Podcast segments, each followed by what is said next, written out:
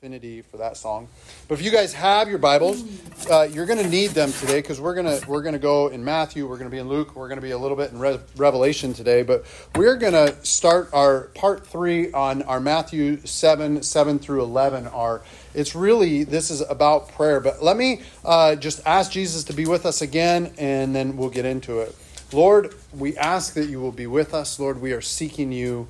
And now we knock because we know that we need you in our lives. So, Lord, please be with us. Please answer our prayers. Please, Lord, uh, use this prayer to speak to us in a, in a new way today. In Jesus' name, amen.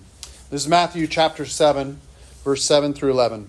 Ask and it will be given to you. Seek and you will find. Knock, and it'll be open to you. For everyone who asks receives, and the one who seeks finds, and the one who knocks it will be open. Or which of you, if he had a son, ask him for bread, would give him a stone? Or if he asked for a fish, would give him a serpent? If you then, who are evil, know how to give good gifts to your children, how much more will your Father, who is in heaven, give good things to those who seek him, or those who ask him? And so this is our third installment in this. But the reason for this is that this text is talking uh, is about talking and asking and seeking our heavenly father right? It is a teaching on prayer which i think is uh, vastly important. Important prayer is one of the greatest gifts that god has given to us. I, I firmly believe that and the more i kind of dive deeper into prayer the more i believe that. Instead of god being absent and distant. You know what we get to do as Christians? We get to approach the throne of God, it, the throne of grace that He has for us with confidence. With confidence. So, as we ask and we seek and we knock, Jesus tells us as we do this, we will be given to, we will find, and the door will be open to you. Uh, this happens for us, not in our meddling and doing all these things, but as we are in prayer. As we pray, prayer is our action as we follow Jesus, and it's a great gift that Jesus would teach us even more about prayer. And this is going after the Lord's Prayer, but the teaching on prayer continues with this text. So today we're going to be looking specifically at knocking, and we knock because the door will be open to us the door will be open to us. There are two texts from Luke that we're going to go look alongside this one with because I believe they help us understand prayer, uh, specifically the Lord's Prayer, but this prayer as well is found in this section of Luke. The first one is Luke 15, 5 through 13. So you can turn there if you'd like. And it comes right after the teaching on the Lord's Prayer. So it would have been a part of the Sermon on Mount as in accordance to Luke.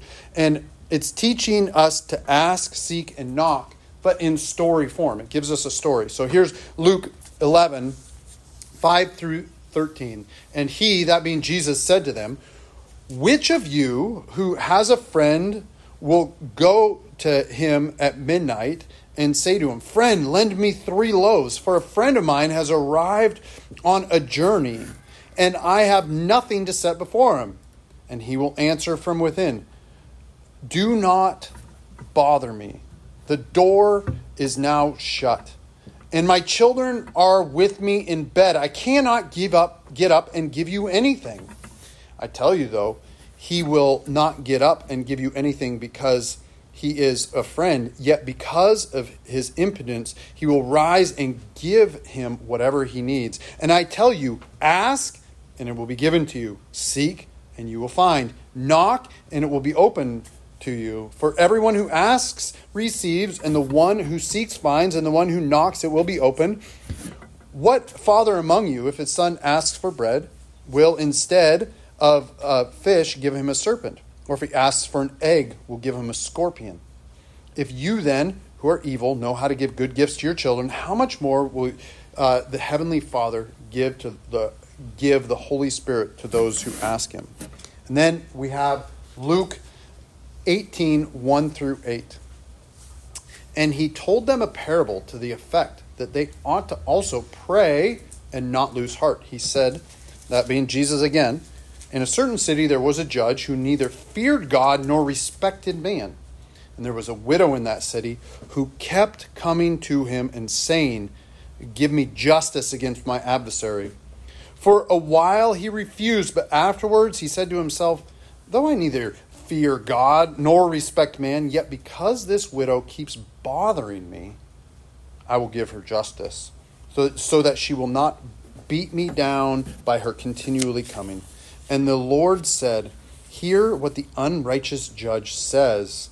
And will not God give justice to his elect who cry to him day and night? Will he delay long over them? I tell you, he will give justice to them speedily. Nevertheless, when the Son of Man comes, he will, will he uh, find faith on earth? So we here we see in these two texts alongside this one, we we see the neighbor who needs bread. He needs bread for the sake of hospitality. He needs this bread actually to be a good friend to the person who just showed up in his life. He needs this because he doesn't have enough bread, right, to feed his guest. He needs this bread. The second story is about a woman who no one stands up for her. And yet she is in great need, and she knows that she cannot provide the justice that she seeks for herself.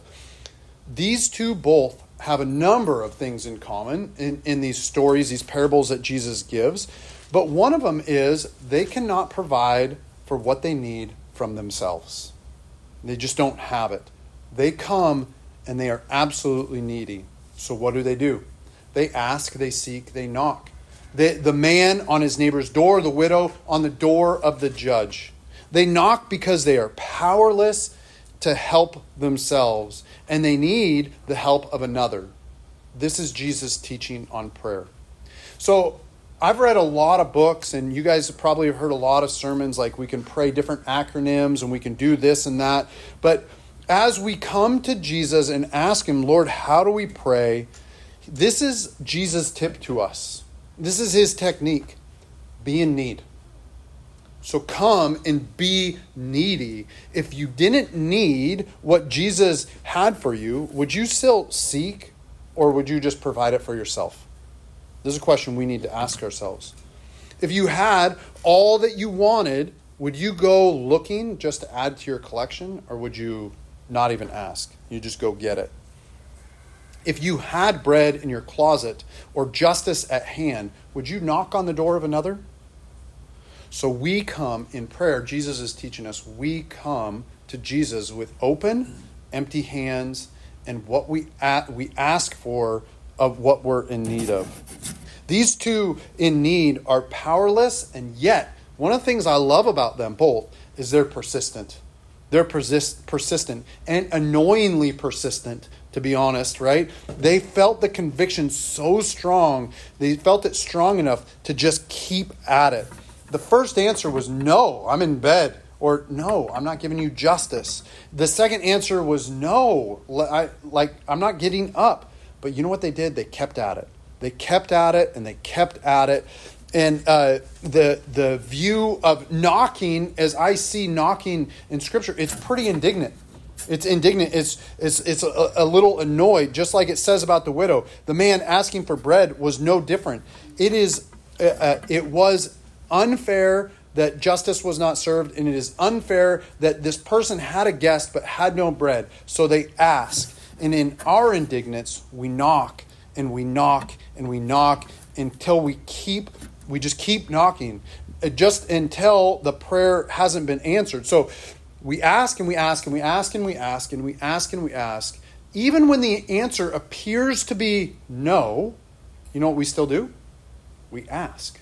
We ask Jesus. We still ask. As we come in powerlessness, we are allowing God to be power for us all. This is who He is. In the name of the Father, Son, and Holy Spirit, we get to keep coming and keep asking because Jesus is teaching us as we ask and we seek and we knock to be persistent in prayer.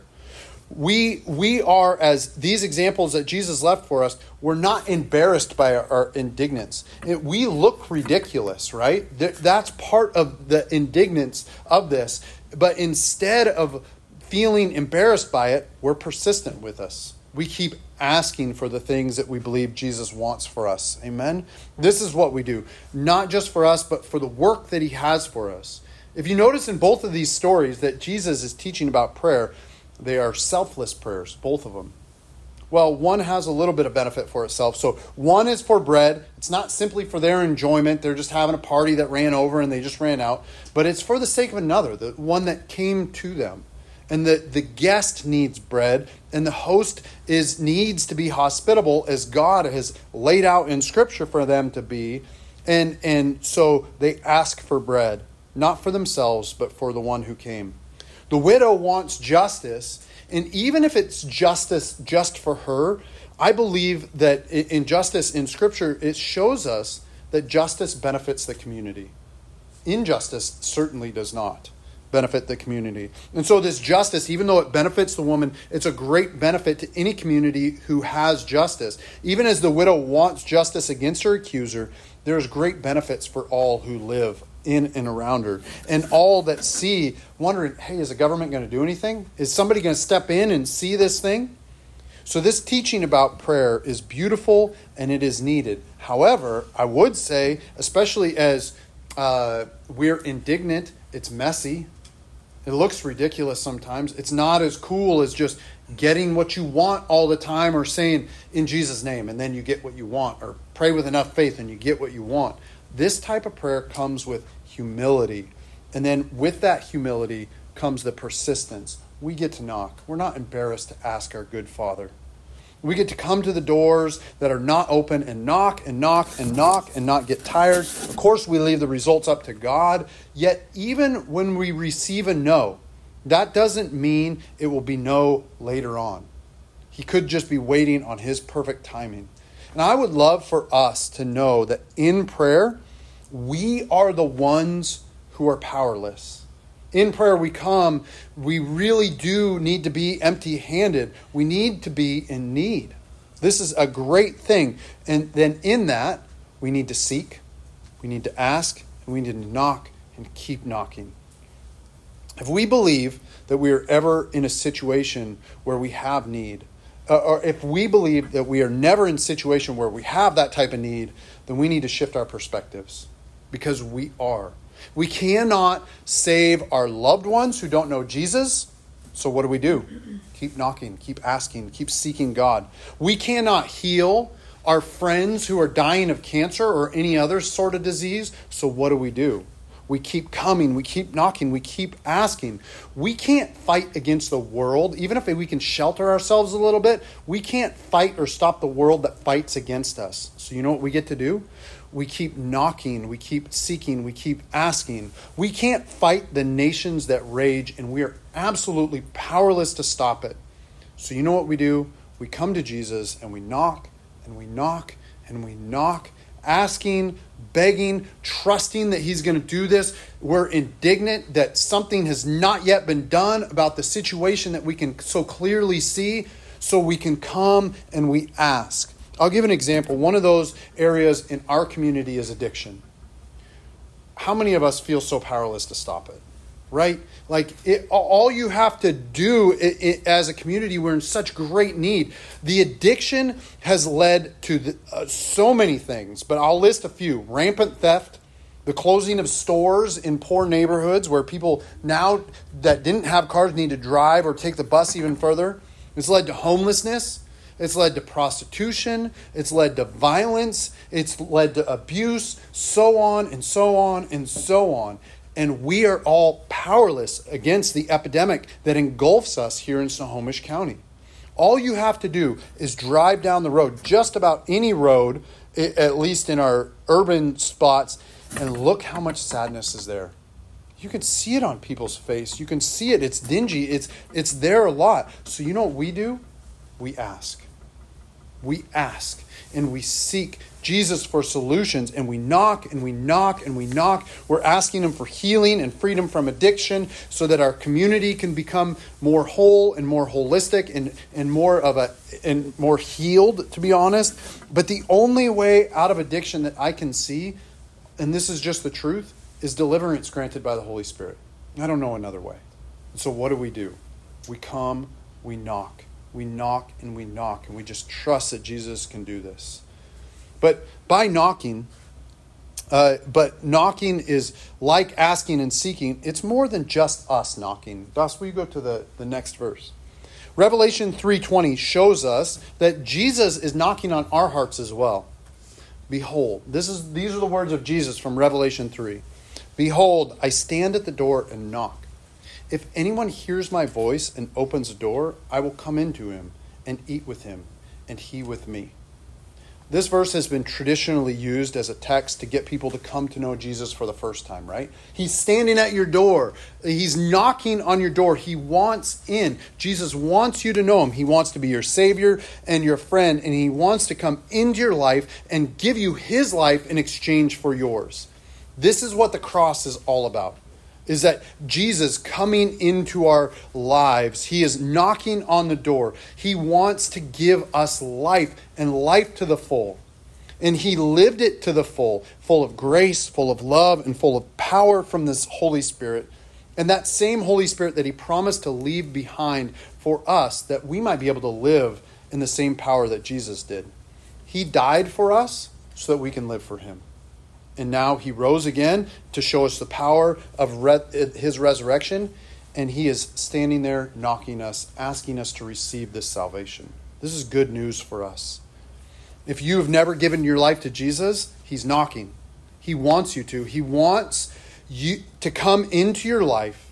And your life will change forever if you allow jesus to come in. He isn't going to kick down your door. He's going to knock and knock and knock and keep knocking because he wants you to answer. That's what Jesus does.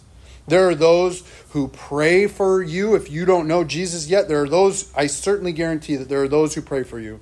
Those who, like the man who needed bread, are knocking on your behalf and they haven't stopped. They haven't given up. And I would urge you to answer the door for the very first time. Answer the knocking of Jesus and let him into your life. You won't regret it. It's not going to be easy all the time, but it is a life worth living, this life with Jesus, as He comes and eats with us and, and fellowships with us. But if we have already answered that initial knock of Jesus, we too need to know that Jesus keeps knocking. Jesus doesn't want to just be invited into our soul, He wants to be invited to in all of our situations and circumstances of our lives. We're far more powerless than we understand. We he wants to be invited even into the places where we don't think that we have need. We actually need him. He wants to be invited in. Jesus knows what knocking is. When he says, ask, seek, and knock, he knows what indignant knocking looks like. Behold, he stands at the door and is waiting to be invited in, and he's knocking. And I love that God knows what it is to seek and find. Amen. I love that God, God's not just saying, okay, you seek, see if you can find me. No, He's also seeking us out. I love that God knows what it is like to ask and receive and to trust in the middle of that. And I love that God too knows what knocking is. And I love that Jesus has shown us this way. It's not just something that we do, it's something that He does as well. Because even in Jesus knocking, He is patient and yet He's persistent. Revelation 3:20 speaks of salvation, but not just a one-time salvation. This is a lifetime where Jesus keeps knocking on our door because he wants to save us from so much more than we can understand.